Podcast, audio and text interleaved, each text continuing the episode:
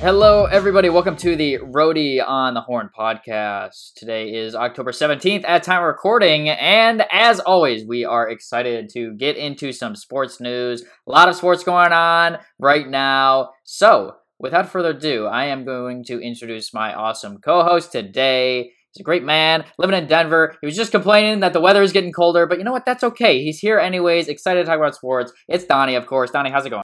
Oh, I'm just great. You know, living the dream. Uh... back home after a ten-day uh vacation, if you want to call that, and, and we're just we're ready to get back into it. You know, I missed the podcast. You know, obviously we didn't record for the last couple of days. A lot has happened, and uh, you know, I think it's just it's about time to get into it, you know.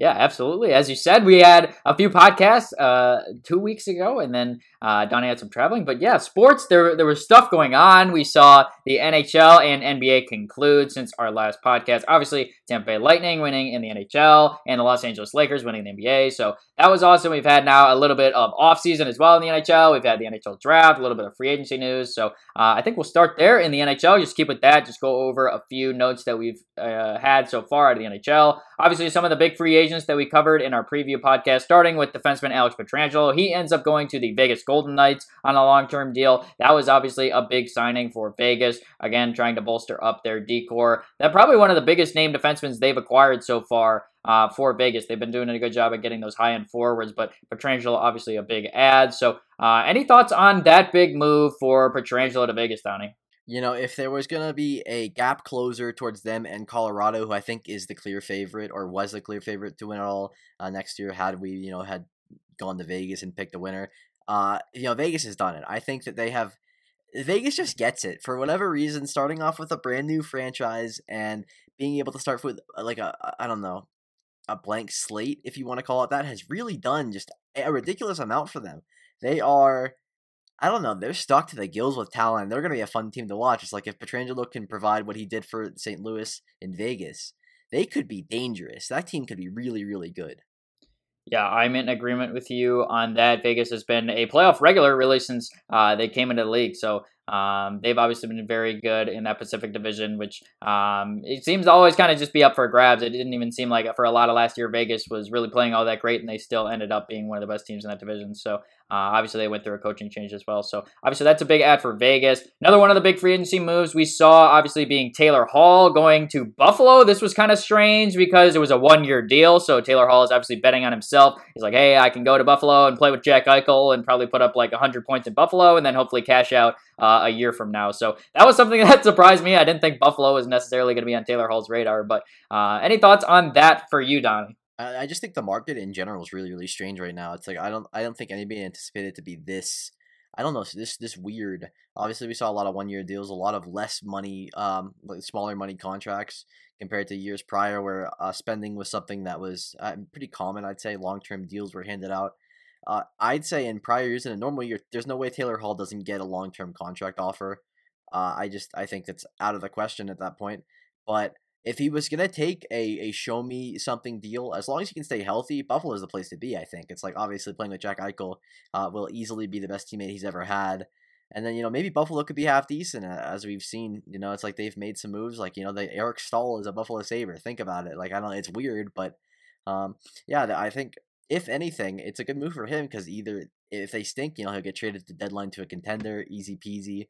Um, if they're good, you know, he'll be a playoff. They'll be a playoff team, and you know, he might end up having some really, really good production. Um, I think you probably agree with this. This has just been a weird free agency in general, though. Yeah, it definitely is, and I think from Taylor Hall's perspective, as as you kind of outlined there, it definitely does make a lot of sense. It wasn't something that was necessarily on my radar, but the fact that Taylor Hall now. He's like, all right, I mean, I can just kind of cash out. It's kind of a weird year, obviously. The fact that hockey-related revenue has not been as high, so the salary cap's uh, pretty stagnant. So Taylor Hall just thinking, well, maybe next offseason we'll be in a little bit better spot to cash out in long term. So um, that obviously being his main incentive to go to Buffalo. But yeah, as you said, Buffalo should be a little bit better. I still have some questions uh, in net and as their defensive depth, but Uh, obviously, you have Rasmus Dahlin there as well. So a lot of talent uh, starting to get there in Buffalo. So uh, that will be interesting to watch as well. Last thing out of N H L free agency for me that I wanted to highlight here, uh, being the Montreal Canadiens. I think they've made some interesting moves so far. Marc Bergevin, uh, one of the moves that surprised me was that Josh Anderson deal, signing him to a seven-year deal for five point five million dollars. Anderson only twenty-six, so it's not like he's going to be too old at the end of that deal, but that one kind of surprised me. I thought that was uh, a little bit expensive on that. They also have, of course, Shea Weber, who is making seven point eight million dollars and still signed for six years. So uh, pretty interesting situation for the Habs. And then last note on them, they extended Jake Allen as well for uh, a couple of years. So they're paying a lot of money. Their goaltenders, obviously, with Carey Price being there as well, fourteen point eight million dollars. The combined hap hit for Price and Allen. So uh, I was just kind of looking at the Canadians, and, and I thought it was a little bit strange, some of the moves that uh, Marc Bergevin was making there.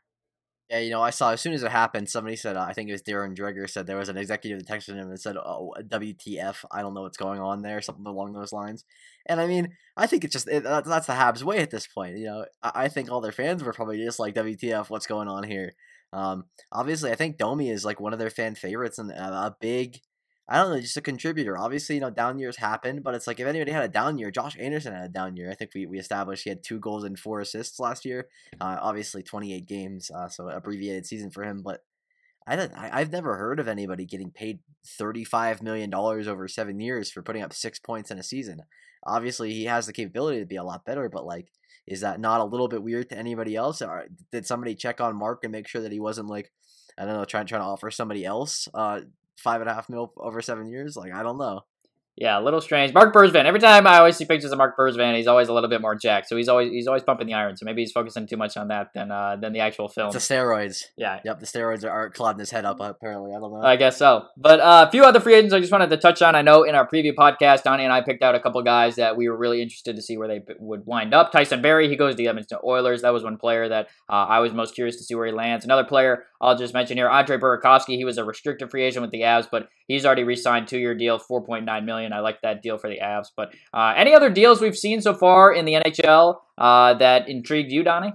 I just think the Tory Krug signing is interesting, considering uh, he made like a kind of a kind of a mess of things uh, in the Stanley Cup a couple years ago, uh, and now he's going to go in the locker room and just be like, "Hey guys, how's it going?" After being uh, a very high impact, maybe maybe not. You know, he kind of went head hunting. I think we saw with Robert Thomas. That's got to be a little bit of a weird dynamic. Um, I don't know. I also don't know on the other side what Boston's doing. It seems like Boston really hasn't done as much as they needed to, and they still have question marks.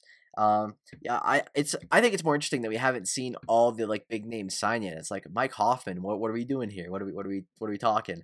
Um, and I think that's also just how the season has went. How how twenty twenty has went. Everything is weird. The revenue is not there. Um, the cap didn't go up. Teams don't have the flexibility. We still haven't seen the Islanders do anything, for, which we talked about two weeks ago. Uh, about I'd say about two weeks ago today, uh, saying that they had the most interesting offseason ahead of them, and we thought there was going to be a ton of interesting like big moves that they were going to make, and it turns out they've done literally nothing. Like they have the same roster, the same setup, the same R F As, other than getting rid of Devon Taves uh, in a deal that is very, very much looked at by the media and by, I don't know, just about everybody as a bad deal for the Islanders. Yeah, obviously them, they have not re-signed Matt Barzal yet, obviously that being their most significant move. Lou Lamoriello, uh, we talk with our friend Steve a lot, a big Islanders fan, how Lou Lamoriello is not usually someone who likes to wheel and deal. The Isles made uh, that move with Taves, as you mentioned, but um, yeah, it, it's kind of an interesting situation there with the Isles. Still, obviously, a little bit of time to go in free agency, as you mentioned, Hoffman uh, and their Barzal, so Uh, some free agent dominoes to fall, but yeah, just going back to your point on Torrey Krug real quickly, I thought that was a nice signing as well. Glad you brought that up. Obviously, the Blues kind of transitioning from obviously Alex Pietrangelo leaving, and then even going back a few years ago when they had guys like Kevin Shattenkirk and Jay Bomeister, and now they've kind of really just flopped that uh, top pairing of their defense and top end of that defense, guys like Justin Falk, who they brought in last year, now Torrey Krug, and then Colton Parayko, who they have done a nice job developing. So uh, nice job for the Blues. I think obviously they've won a, a Stanley Cup recently, and I think they've done a nice job with uh, their prospect pool and kind of rebuilding that decor. Yeah, we talk all the time about extending your your um, window, extending your playoff, um, I don't know, competency, I would say, being able to get back there year in year again. Um, I don't know. Saint Louis is such an interesting team. It's like I think a lot of people were picking them to be the Stanley Cup favorite out of the West this year. Obviously, it didn't go that far, but um, I, I don't know. I think you have to give them credit for taking the punches. Like, you're going to lose players. If you're a Stanley Cup caliber team, you're going to lose players over time. obviously with Pietrangelo, um, they, they didn't really offer him, I don't think. I don't think they had much competition um, in, in Vegas in terms of getting Pietrangelo. So, uh, you know, Saint Louis, they did a good job of reading and reacting. You don't see a lot of reading and reacting from a lot of G Ms. It seems like everybody's more, I don't know, willing to stay put. And then you see G Ms like, you know, um, I, I, I don't know what the exact word is, but I feel like there are G Ms that make trades to make trades, and that don't, they don't really work out well. Uh, but you see teams like Saint Louis and Colorado really doing a good job of adapting to the market and just picking up players little by little, using their cap space correctly, and, you know, not downgrading. I'd say Pietrangelo Krug is a downgrade, but is it that big of a downgrade? I'd say probably not. Yeah, in agreement with you on that. Obviously, they're saving some uh, cap with Tory Krug instead of Pietrangelo. Maybe you get a little bit of a decrease in terms of quality of play, but uh, I think you're also getting good production out of Tory Krug, so uh, I like that one. So uh, it's been an interesting N H L offseason so far. Obviously, we've never had this kind of format, obviously, with the draft and, and free agency being in such short span from when that cup final ended. So uh, it's been interesting to follow. We'll continue to do so as more signings come in. Obviously, Barzal and Hoffman, as we outlined, those are the two big names that we're still waiting on there. So uh, interesting stuff out of there, out of the out of the N H L. Can now shift over to the M L B, which is really getting hot. We're almost at the World Series right now. The Tampa Bay Rays just got there, literally uh, like a minute ago as time of recording, so that's kind of funny. They survived. They were up three oh against the Houston Astros. The Astros forced all a game seven. That is very rare in the M L B for a team to even make it that close, but the Rays, they do survive and get to the World Series there. Uh, which is, I guess, I'd say probably expected. Uh, I think they were maybe not heavy favorites, but favorites going into the um, going into the series. Uh, And I don't think anybody really wanted to see the Astros win. I think it, if you're a rational baseball fan, you're rooting against the Astros basically uh, hand over foot here. Like you, you are. I don't think anybody wants to see the Astros have success. It's really nice to see them lose. Uh, no offense if you're an Astros fan, and, and you know you, you condemn the cheating um, that they have, you know, really ruined the sport with, I think, but. Uh, it, it's nice to see a team like the Rays prove that you don't need a massive payroll and you don't need all these superstar players to make the World Series. And actually, just have, they've had a great year regardless, uh, even if they win or lose the World Series. I'd say this year is a huge success for them. Yeah, I definitely agree with that. Obviously, Rays, very small market team, and uh, they have been in the World Series before, obviously, when they played the Phillies uh, back in oh eight, but now they're back here, so that is really interesting. They beat, obviously, some some powerhouses in the A L, taking down both the Yankees and the Astros, so uh, definitely good for the Rays. They will obviously be facing a team from the National League. That series also going seven games. The Braves, they were up three one in that series. Game seven for us at time of recording is tomorrow, so you at time of listening to this podcast probably know, but Donnie, obviously big Dodgers fan, how are you feeling going into that series? What have you seen so far out of the Dodgers and Braves? Uh, you know, you get a game seven, you can never really be too confident. Uh, I was saying after three one that the series was probably over. It didn't seem as if they were going to wake up.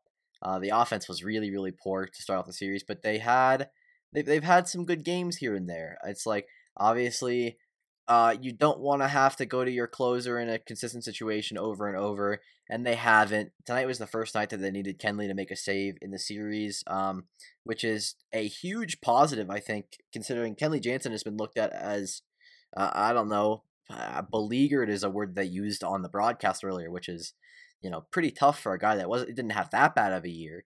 But um, yeah, I don't know. The Dodgers, they don't really. The offense has not been there, which is surprisingly enough. Um, yeah, you know, just how it works, I guess. Baseball playoffs. The Braves have been fantastic pitching wise, other than the one bad game they had where they gave up what sixteen, seventeen runs. Um, but yeah, I, I don't know. Game seven is always interesting. I think the Braves will have the upper hand in terms of the pitching matchup to start off, um, considering they have Ian Anderson, who will be on full rest. Uh, against, it uh, looks like Tony Gonsolin, uh, maybe Julio Urias, maybe a mixture of the both, and then the bullpen, maybe Kershaw comes in and pitches a couple innings. Um, I don't know. I-, I can't be super confident. However, I would like to believe that the Dodgers were the best team in baseball this year, and I think that they should continue to be able to. In a game like that, a game seven, you should be able to win those games. And regardless of who pitches, they just need the offense to step up.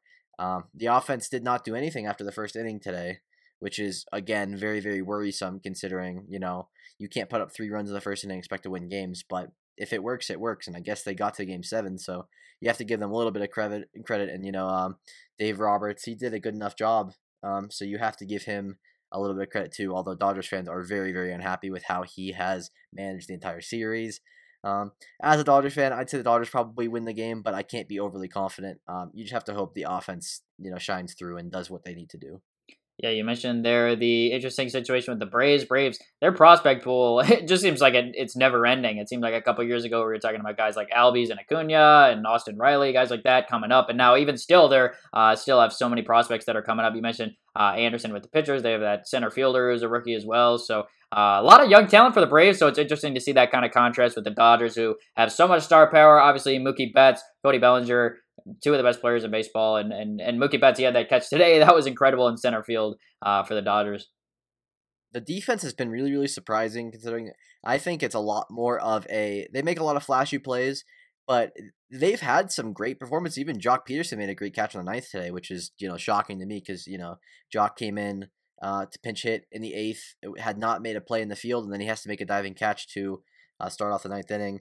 Uh, obviously, we've seen great catches like from Bellinger. Bellinger made a fantastic catch last series in center field to rob a home run um, and, and give them some life. And then obviously Mookie. Mookie's all over the place. He is uh, clearly a top three, top four player in baseball. Uh, even when he's not performing offensively, his defense is just unmatched almost in baseball. Um, and it's really, really nice to be a Dodger fan and know he's going to be on the team for the next decade. That's, that gives me a little bit of, uh, you know, th- there's a little bit of hope for the future that this Dodger team could maybe win a couple World Series down the line. And, you know, obviously the last eight years they've made the playoffs and not done anything. This, this could be, you know, th- this could be the spark that they really needed. I mean, if you win a game seven, go to the World Series against the Rays, you'd have to think the Dodgers would be a heavy favorite in that series. So. Yeah, in agreement with you on that, especially if the Dodgers were to win, obviously completing that three one comeback. Not something we see a lot in baseball. Astros unable to come back down three oh. So uh, kind of interesting that that we are in this situation in baseball. But uh, that's been really fun to watch. We'll get back into baseball in a little bit when we get into our questions. So just wanted to touch on some of those championship series going on right now. But with that, we can transition over to football now. Some N F L talk, obviously. Uh, we are coming up on week six in the N F L. As you're listening, I'm sure that is either going on or just concluded. So uh, that's really nice. But we have a few teams we just want to highlight. Donnie and I each picked one team that we feel has surprised us a little bit for a positive note. I'm going to start with this, going with the Tennessee Titans. I think the Titans have looked uh, really well. I think, uh, again, coming off a season when they made the A F C Championship game, obviously they paid a lot of money to Ryan Tannehill and Derrick Henry, and so far that's looked good. They're sitting at four and oh. I think when I think a lot about N F L team building, I think it's not the best strategy to necessarily give a lot of money to a running back and, and build your offense on the ground. I think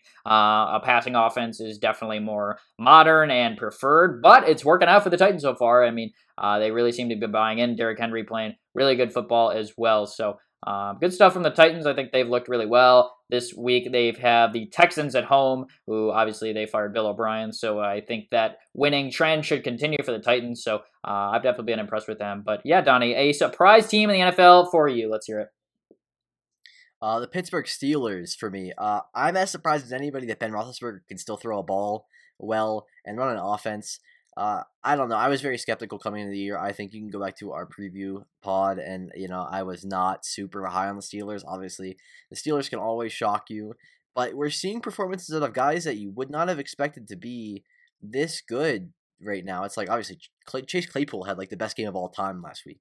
Um, obviously, you had to see it. You had to deal with that. Um, Sorry. Yeah, unfortunate. Uh, obviously, the play, yeah, playing the Eagles, uh, he should have had four touchdowns. I think he did. Yeah, I think it was, uh, or should have had five touchdowns. Should um, there was one that was called. Yeah, that O P I was a terrible call. Yeah, he he had five touchdowns in that game. That's for sure.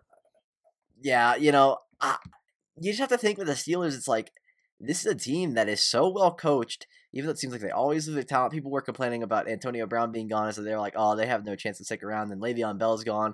And it, you have to look at their careers after they leave. It's like the Steelers made Antonio Brown and Le'Veon Bell good, it looks like. Obviously, Le'Veon Bell uh, was cut last week and then signed with the Chiefs. Should have a good time over there in K C, where it doesn't seem like much goes wrong. Um, but Antonio Brown is literally out of the league right now, so um, that's I, I think that nobody would have predicted that when he left the Steelers a couple years ago. Um, it just, they throw whoever they want in there and they get performances, they get whatever they need. It's like, obviously you have guys like, I don't know, uh, Juju's still good. Juju always does his job. Eric Ebron seems to fit the offense pretty well. Uh, Deontay Johnson does his job. Didn't really do anything last week, but you know, um, always a threat. And they just, they seem to rotate players in and out, and they always get production one week or another from different guys. Um, uh, even James Conner's fine as a running back. Uh, but I think the the big surprise has been Ben Roethlisberger coming back uh, at an older age for a quarterback and still being pretty, pretty talented, which is Uh, not necessarily where a lot of people thought he was going to be. Yeah, absolutely agree with you on that point with Big Ben. Obviously, last year coming off that shoulder injury, there was a lot of questions. I mean, this guy's really old, coming off an injury. How's he going to respond? But he's looked really well. Yeah, like like you said, Chase Claypool, he dominated uh, the Eagles last week. I think that fourth touchdown, uh, that really was totally inexcusable. The Eagles were putting a linebacker, Nate Gary, in coverage on uh, on Chase Claypool, and that burned him, pretty much killed him. So uh, that was really ugly. But yeah, to your point, I think that is really good observation with the Steelers. And so many of those players that have been playing well for them are players that they drafted and developed. That's something I think Pittsburgh has done really well. You mentioned the receivers, Chase Claypool, Juju Smith-Schuster, James Washington. Those are all players that Pittsburgh has drafted, and they've all been pretty solid and given them good production. And then uh, James Conner, Benny Snell as running backs as well. So uh, I like what Pittsburgh's doing. Defensive side of the ball as well. Pittsburgh blitzes a lot. That's something the Eagles had to face. Their offensive line actually held up decently, but you have guys like T J Watt and Bud Dupree. Obviously, Minkah Fitzpatrick back there in the secondary. Not a player that they drafted, but traded a first-round pick for. I thought that was a really good ad. So uh, I really have liked what I've seen from Pittsburgh. I think that division, the entire A F C North, has been uh, really, really impressive. Even when you look at teams like the Browns and the Bengals, who had been very bad, now they have a little bit more hope. The Browns been off to a good start so far at four and one. Bengals, obviously with Joe Burrow now, they have been able to put together some sort of an offense, and of course, the Baltimore Ravens being one of the best teams in football as well. So um, this week we got Browns and Steelers, so we'll see that matchup in Pittsburgh. I think Pittsburgh's success will continue, but yeah, I definitely like your observation. I've liked what I've seen from the Steelers so far. Yeah, I'm excited to see a Steelers-Ravens game. It seems like that's going to be, uh, it could potentially be a doozy. And uh, obviously this week we're seeing Steelers play the Browns. Uh, somebody put an interesting stat uh, that I know you'll enjoy, that uh, Ben Roethlisberger has never lost to a team uh, that has a color in their name. Okay. Uh, he's twelve and oh against the Browns at home. This, this is at Heinz Field. twelve and oh against the Browns at home, two and oh against the Packers at home. So you got to think about it like that. This streak's got to continue. fourteen and oh, that's a good sample size. Yeah, it is. I mean, Ben Roethlisberger, he sees colors very well. So that's that's the analysis there. That's, that's prime analytics.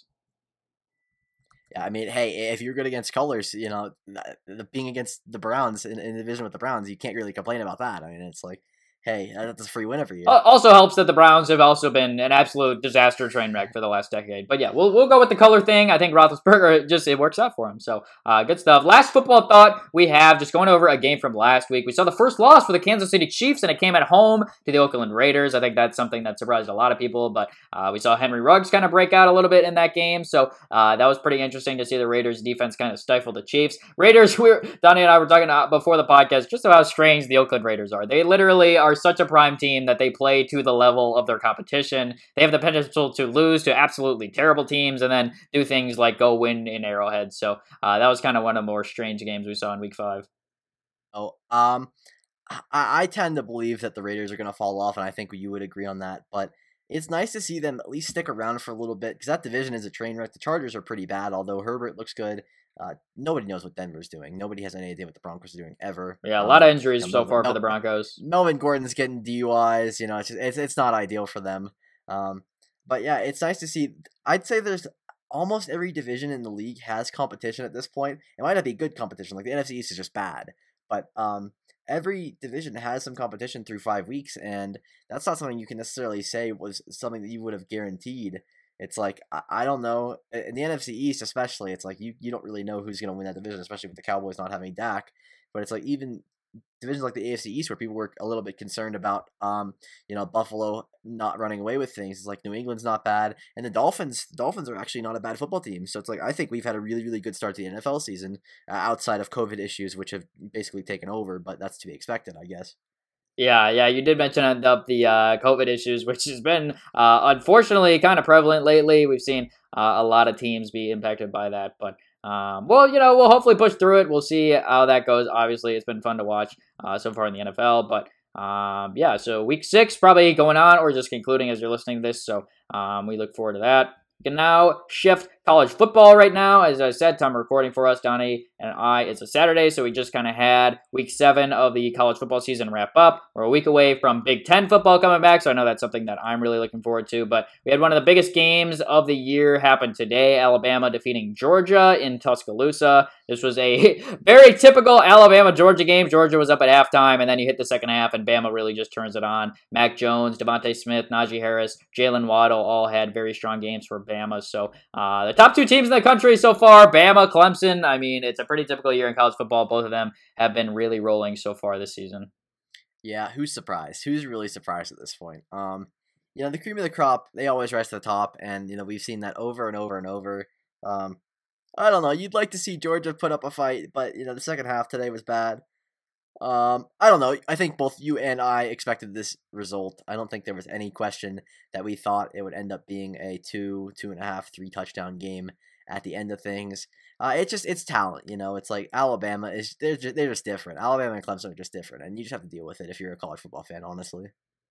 Yeah, I definitely agree. I think Georgia, they have very good recruiting, but they still have a super, super young team. A lot of their players, underclassmen, that have been playing for them so far this year. So I think they will be even better uh, next year, for example, but unable to get by the Crimson Tide today. So uh, that was really interesting. I think we're all just kind of setting up to see that Clemson-Alabama matchup that we do pretty much every year. Clemson, they destroyed Georgia Tech today. Trevor Lawrence looked incredible yet again. So Um, that's kind of what things are going on there in college football. Last note I have of a game that happened today. North Carolina lost at Florida State. North Carolina was three and oh at time. Their quarterback, Sam Howell, had looked really good so far this year, but they lose uh, to Florida State. Uh, it happened today. So um, they were fifth in the country, probably a little bit rich for me. I think they were probably a little bit overranked, but um, they fell today. So Um, just a few college football notes there. But uh, any other thoughts from you, Donnie? Obviously, Miami, they got a win today as well. So uh, I'm sure you were glad to see that. Yeah. Uh, one more thing on Florida State. You have to remember their only wins against Jacksonville State this year. Uh, they lost to Miami by six touchdowns. Um, so that's that's embarrassing. That's that's a tough one for U N C. It's like I saw a lot of people saying, oh, this U N C team could be legit. This could They could be real for once. And then, you know, um, maybe not. Sorry, not guys. Quite. Get them yeah. next year, you know. Um, the A C C is bad. Just let it happen. Like, at this point, it's Clemson than everybody else, and this is what we expected. Yeah, that is uh, definitely how things have shaped out so far in the A C C. So uh, it's nice to have conference play going on and, uh, and and college football to watch. So that's obviously very exciting. Continue to follow that. Uh, obviously, Big Ten football, as I mentioned, coming back next week. So um, I am personally very excited for that. But with that, we can now shift over, as we do all of our podcasts. We get a bunch of questions from our listeners on sports or whatever, and we answer them and give our thoughts. So we can get into that right now. We will start with our friend Jam, at Jam the Lamb on Twitter. And he says, baseball thought here is Austin Martin, the best M L B prospect of all time.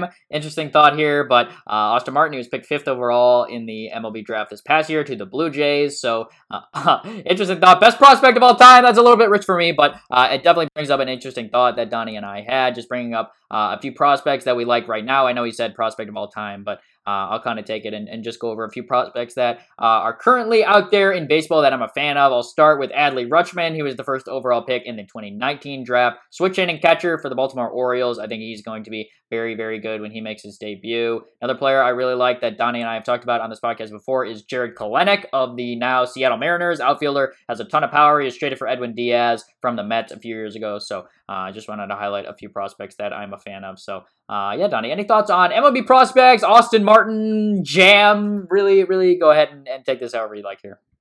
You know, Aston Martin better. That's all I got for you. Honestly, I got nothing else.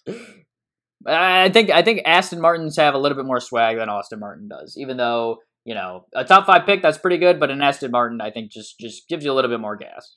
Yeah, you know, I'm more excited for an Aston Martin than Austin Martin at this point. You know, we'll see how he progresses. Uh, he could be great. He could stink. You never know. Baseball prospects, very hard to predict. Um, you know, it's like you look back at the top ten from like ten years ago. You have Taijuan Walker on there. Taijuan Walker, you know, he's fine. He's okay. He did his best. Yeah. Byron Buxton, too. That's always a guy I always think of with uh, the high-end prospects. You know, fast. Uh, he could play defense a little bit. Um, yeah, not not not worthy of his top one or top two prospect ranking that he had. I don't know how. I don't know where they got that one, but, you know, hey, uh, baseball prospect rankers, they know more than I do, so I'm just going to let them have that one. Yeah, we'll roll with it. Always fun to talk about uh, prospects, so interesting thought there from Jam on Austin Martin, so we appreciate that one. Move on. Next question asker here comes from our friend Scott at Sports Scott on Twitter. First thought from Scott relates to his Oklahoma Sooners, of course. He says, break down the Red River shit show from last Saturday. Keep in mind that the Sooners were without Jadon Hazelwood, Ronnie Perkins, Seth McGowan, Treyon Bridges, Braden Willis, Ramondre Stevenson, Kennedy Brooks, Jalen Redmond, Justin Harrington. So There you go. There's a there's a bunch of players that the Sooners had injured, but yeah, just going back to that O U Texas game from last sun, Saturday, absolutely insane game that we saw at the Texas State Fair between those two teams. Obviously, Texas and Oklahoma, they always seem to play wild games pretty much no matter what's going on. These teams uh, have not been necessarily as good as they probably hoped, but um, that was an incredible game. We saw four overtimes between O U and Texas last weekend. fifty-three forty-five, the final that uh, O U was able to come out on. Just a crazy game. I mean, we saw O U had a chance to win the game, I think in, in double or triple overtime, and they missed a field goal. Game had to keep going. Spencer Rattler had a nice overtime. He kind of bounced back and played well. Sam Ehlinger for Texas also played really well. So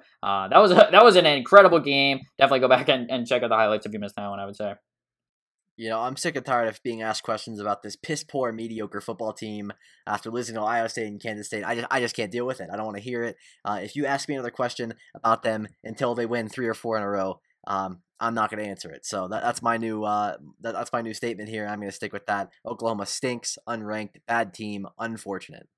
Yeah, I mean, it's a, it's a weird year. O U may not win the Big twelve. This is something that really doesn't happen. This would kind of be like the Dodgers not winning the N L West. There's something in sports that just always happen, and usually it's O U winning the Big twelve. So now we actually have a storyline going into the Big twelve football season of uh, they may not be the team that ends up winning it now that they uh, already have a couple losses on their resumes. So uh, interesting thought there as it relates to the Sooners, but uh, I will say it was nice to see Spencer Rattler kind of ball out in overtime after he had struggled uh, in some of those second halves of their losses. So uh, interesting thought there from Scott. He's got a few more for us. This next one relating to the Lakers and N B A championship that wrapped up. He says, is LeBron being the GOAT even a question anymore? And just outright, yes, it's still a question. You're never going to get away with the LeBron, M J, GOAT debate. Even no matter what happens, that's always going to be a never-ending debate. Uh, I feel like that we always hear. If LeBron wins five more rings, we'll talk. But at this point, I just... It, I don't know. I never saw Michael Jordan play in his prime. I can't really make a statement on that. Um, you can pick and choose the positives and negatives from these players. You can say, oh, he played against plumbers. Uh, I don't really care. Um, I, I think the GOAT argument in basketball takes away from the overall greatness that we see out of LeBron and Jordan and Kobe and all these great players. Um, you know, the GOAT argument is always more, I think it's more centric around degrading players or bringing down players, whereas we should be looking at their greatness and just like, I don't know, enjoying the greatness that we got out of these guys. I don't know. That might just be me, but uh, I don't really, the, the GOAT argument is always dumb to me at this point.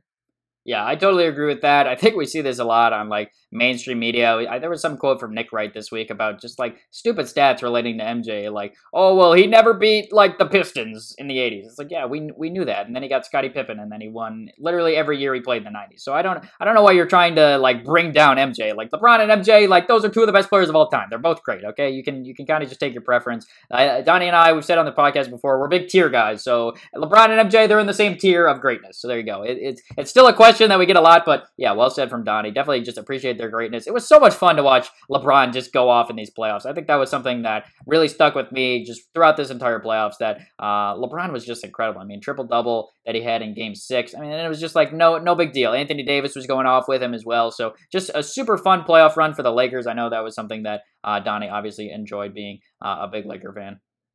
Yeah, it's just a nice time seeing them. It's, it would have been a decade since they had been there, which is shocking to me considering you don't think the Lakers...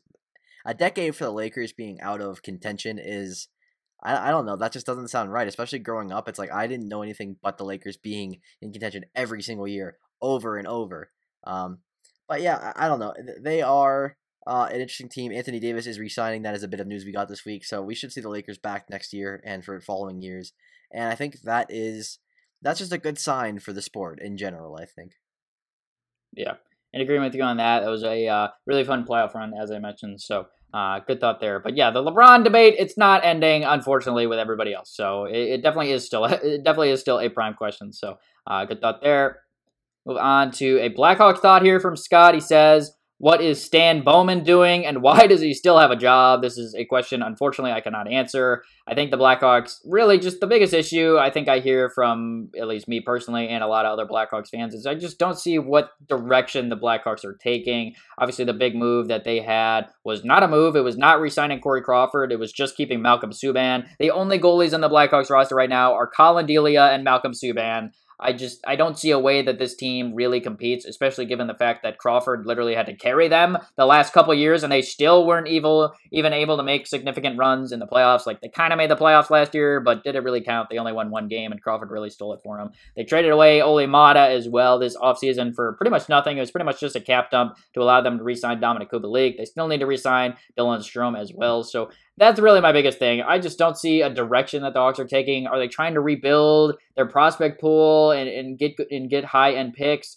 kind of like we saw with the Rangers, or are they still trying to compete? It just doesn't make a lot of sense. I don't really see a direction with the Hawks. I think moving on from Stan Bowman is probably the right decision, but it's not a decision they've made so far. They're still allowing him to make these interesting trades that, um, as I said, I just don't really see a direction, and I think that's probably the most frustrating part that uh, that I'm experiencing with, with the Blackhawks and Stan Bowman. Yeah, you never really want to see a team like the Blackhawks, who have been a uh, a model of success, I'd say, in the last, what, decade or so, uh, aside from the last couple of years, uh, a model of success and, and a team that you love to watch, even if you dislike the team, um, just, just end up in this situation. It's it's very, very disappointing. But again, I, we've talked about this before. I have no idea why he still has a job. I can't tell you. It's it's more of the N H L. You either get a long leash or you get no leash. There's no, like, you know, they should have fired him two years ago or last year, we could have said, um, yet we're still here. Uh, I don't think he's done anything that's super detrimental to the team uh, in terms of a long-term success, um, but I do think he hasn't done anything to make them any better. So it's like you're kind of at an impasse. You'll end up with the seventh pick next year, and you're just like, ah, you know, get him next year. And then he'll, he'll make another stupid trade. And eventually he'll get fired because I think we've established that he's not very good at his job, but it's not going to be this year, and you just have to deal with whatever he's done so far. Yeah, I, I definitely agree with that. And like you said, like seventh overall pick, that's kind of like that territory that I'm talking about. It's like, what direction are you taking? Are you trying to rebuild? Are you trying to compete? I just I just don't see it with, with the decisions that they made over the last couple of years. So uh, I think some some new blood in that organization would be nice. Obviously, we talked about before how they fired their team president, John McDonough, and they Uh, have had a little bit of changes in the front office, but Bowman's still hanging around, so um, that's definitely a situation to follow. I definitely think it's on thin ice, though. I mean, if if they're not coming out and saying outright we are rebuilding, I don't see a way that this team really competes with um, the situation of their goaltender situation, especially given the fact that the defense has been still a big issue. You acquire Nikita Zadorov as well for Brandon Saad. That was a trade I forgot to mention uh, at the start, but Um, yeah, I think that's just kind of my biggest frustration. As I said, the, the middling state, it's not where you want to be in. It's directionless. Uh, I, I don't really see what they're trying to do. They got three more years of Kane and Taves before they are both unrestricted free agents. So uh, a lot of uncertainty as it relates to the Hawks. But uh, I will say the, the slight upside is if they do, were able to get a new management, they do still have some pieces to build around. I thought Kirby Dach did a nice job as rookie year. I think Adam Boquist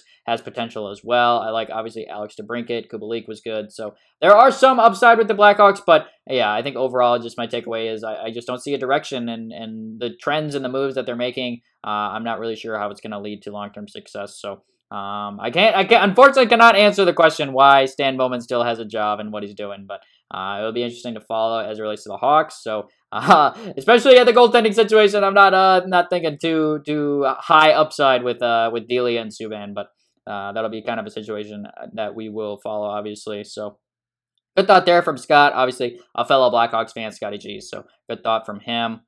Move on to a couple of questions relating to jerseys and logos of N H L teams from Scott here. It says, thoughts on the Vegas Golden Knights' new third jersey. This was something uh, I had to look up. Actually, I was not aware of this. They have a new gold jersey. I thought it was interesting. Donnie and I mentioned this at the top. I actually am a fan of the gray home jerseys that the Knights normally rock. I thought the gold one was an interesting one. I probably like the gray one a little bit more. But hey, I mean, third jersey, first time. Obviously, Vegas, an expansion team from just a few years ago. So uh, a new alternate logo for Vegas. I thought that was uh, interesting to look up.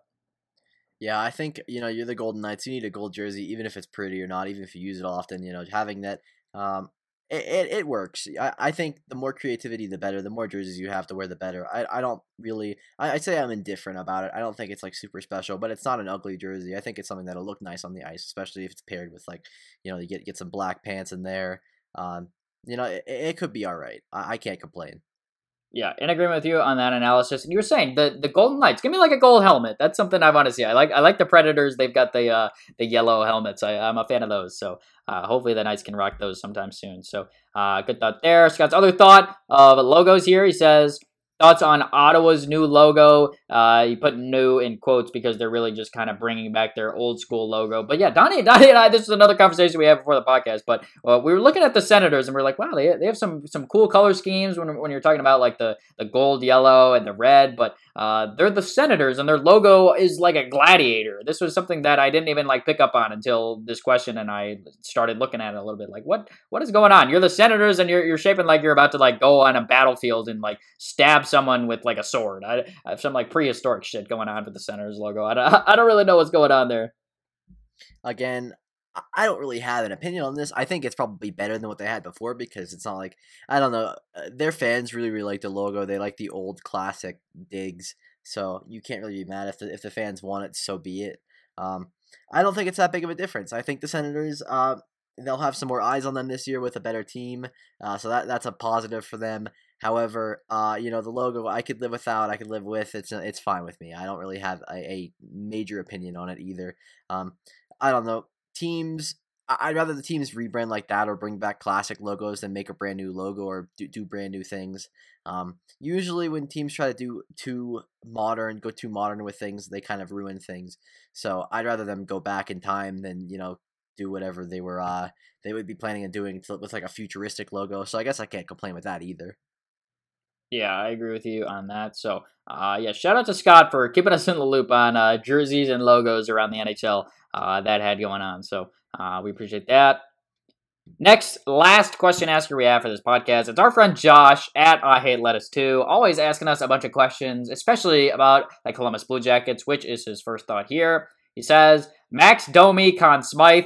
So, I mean, hey, I mean, first of all, you got to win the fucking Stanley Cup to win Conn Smythe. I don't know if you knew that, but the Jackets, that's not something that's happened before. So, yeah, I just got to remind you of that, Josh, obviously. But I will say, I'll give you a little bit of positive as well. I just shit on you. But you didn't sign Josh Anderson to five by five point five by seven years. Instead, you trade him for Max Domi, only signed him five point three for two years before he's a U F A. So, that was a win. Shout out to the Jackets for not paying Josh Anderson a bunch of money. So shout out to you. I still think the Jackets should have probably looked to acquire that uh, high-end forward. That was something that we highlighted when we previewed. They re- they signed Mikko Koivu. That was one of their uh, free agent additions. But um, yeah, so uh, kind of kind of just mellow Jackets thoughts. You didn't have a great offseason, but it was it was good, I guess. So uh, yeah, that's that's kind of where I lie with the Jackets. Yeah, um, Max Domi will not be winning the Conn Smythe uh, ever. If you do win the Stanley Cup, I would be shocked and probably appalled at what the rest of the league did. Um, but, you know, it, as you said, good trade. Can't complain. Really, just, you know, it, it's a dub for you that you don't have to pay him uh, forty million dollars over seven years. And Max Domi is probably better than he is anyway. He probably fits the uh, the Torts scheme a little bit better, too. So, I mean, I guess that's a dub for you, and I, I can't complain about that um, from a Jacket standpoint, at least. Yeah, fair enough. And I would also say, if the Jackets somehow won a Stanley Cup, it would definitely be Seth Jones. I mean, we're talking about a guy that played like a million minutes in that like five hundred overtime game they had against Tampa. It's like, very true. Obviously, big, big hyperbole there, but like Seth Jones, he's your guy. If you're if you're winning the if you're winning the Stanley Cup, Seth Jones will win a Conn Smythe. I don't think it'll be Max Domi. So um, that's where where I stand there. But uh, yeah, there you go for your Jackets love, Josh. His next thought here, he says, can Julia and I be guests when I'm in Baton Rouge? And of course, of course, you guys can come on the podcast. We'll talk about uh, L S U football, or if you want to like defend the Jackets a little bit more, like whatever. Yeah, you guys are obviously welcome to come on and discuss. So there you go. There's your there's your official invite for when you're out in Baton Rouge. Josh, obviously, loyal listener, Josh has been on the podcast before as well. So uh, of course, you can do that. Josh's next thought. This was actually something that I found out I was on Culture. Donnie had to inform me of before we started recording, but he says, Denver Nuggets jeans or Yankee with no brim. So these were two videos I actually had to look up, and honestly, I thought that was hilarious. I thought that I, I will answer this question by saying definitely Denver Nuggets jeans. The guy, the guy in that video was like, "Yeah, look at the drip. Look at look at the drip on those jeans." I was like, "Man, I fuck with it honestly." So I'm gonna go with Denver Nuggets jeans. I'm not sure I'm fucking with a cap with no brim.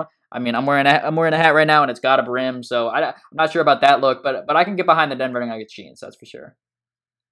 Yeah, I'm just going to let him, I'll go with his answer. He was very, very shocked to know that this was a real thing. He didn't know either of them, which is surprising. I was very uncultured until like twenty minutes ago. For somebody that spends so much time on social media, he had no idea what was going on, and let me, that was just, that was shocking to me in itself, considering, you know, it's like, Yankee with no brim is something that was literally the internet for a while. I don't know why. I don't know what about it, but people were just so fired up about it, and he had no idea. So That's where we're at. I, I can't. I don't know. I ask him. I don't. I don't know what he does when he's on Twitter. I guess he just ignores the yeah. trends and such. I don't Some know. somehow those eluded me, but now I know. Now I know that Denver Nuggets jeans have drip, and I'm not a fan of hats with no brim. So there's my answer on that. But yeah, Josh, give me give me your thoughts. I know, obviously, uh, I'm sure you have thoughts as well, but I'm definitely going with the jeans on that one. So uh, funny thought. Last one. Ended off the podcast here. Funny thought. I made sure to put this one at the end. Of course, this is how we end our podcast, but. Josh's thought here, he says, would you rather eat cereal with a fork for the rest of your life or never be able to eat cereal again? So this is actually a very funny thought and something that I can relate to because I am going to share with you this. So I have obviously eaten cereal before, and there have been situations where I've been without spoons, so I've had to eat cereal with a fork. I will say it's not optimal. I didn't in, I didn't prefer it. If I had a spoon available, I would have obviously chosen that. But I have been in a situation where I've eaten cereal with a fork before in my life.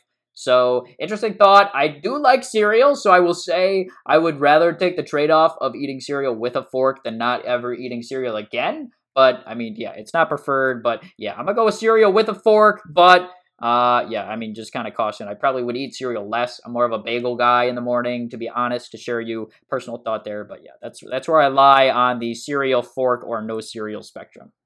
Yeah, you can always just drink the milk. It's it's not that hard. You true. can use the, use the fork true. and then drink the milk. It's really not that difficult. Um, not a huge cereal guy here, but I would definitely I'd like to have cereal in my uh my my food arsenal just in case.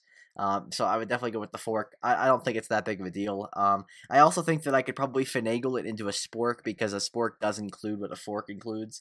So you may be able to include nice. that. Good compromise. Yep. I think it's fair. Um, if you said I can only eat with a fork, I think a, a spork and a fork they have they share some uh, some properties, obviously. So, um, you know, I'm okay with that. I, th- I think that's that's my answer there. I mean, I'm gonna stick with the fork there. I like that. I like the creativity with the spork. So, uh, yeah, great way to end it off. This was the thirty-seventh edition of the Royally on the Horn podcast. Obviously, looking for Sheck West to come on the podcast and discuss. Maybe, maybe Sheck West. Maybe he would like our idea. He maybe now he's like, you know what? I could, I could use a spork in my cereal. Then maybe that's a uh, a good comms from Donnie there. Yeah. Uh, speaking of Sheck West, you know, if you want to come on, feel free. Uh, always. I just, you know, we've been trying. We've been trying really hard, and I think we're we're finally getting the breakthrough sometime soon. I really feel it here. Um.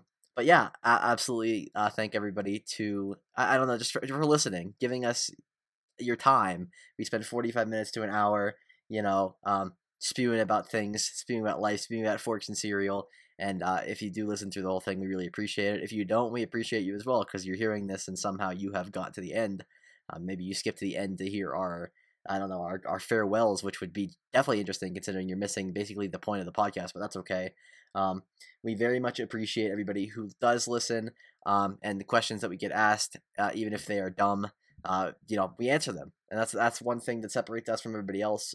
We answer them, um, but yeah, we will definitely be back again next week, uh, back to our normal schedule, uh, unless uh, Rodeo decides to go. I don't, I don't know, Rodeo. You taking a trip to like the Maldives or something like that? What, what, what are we thinking here? I don't know. I mean, now that you're talking it up, maybe the Maldives sounds pretty good. But no, we'll be back, obviously. But yeah, as Donnie said, big thanks to everybody listening this far. Obviously, our question askers this week as well, Jam, Scott, and Josh. Big thanks to you guys. If you guys want to ask questions, hit us up on our social media at Roth Podcast. That would be another note as well. Definitely interact with us there. We love talking to our listeners, as we always like to highlight. But um, yeah, as Donnie said, big thanks to everybody for making it this far. But um, yeah, that, that was a, uh, a solid podcast.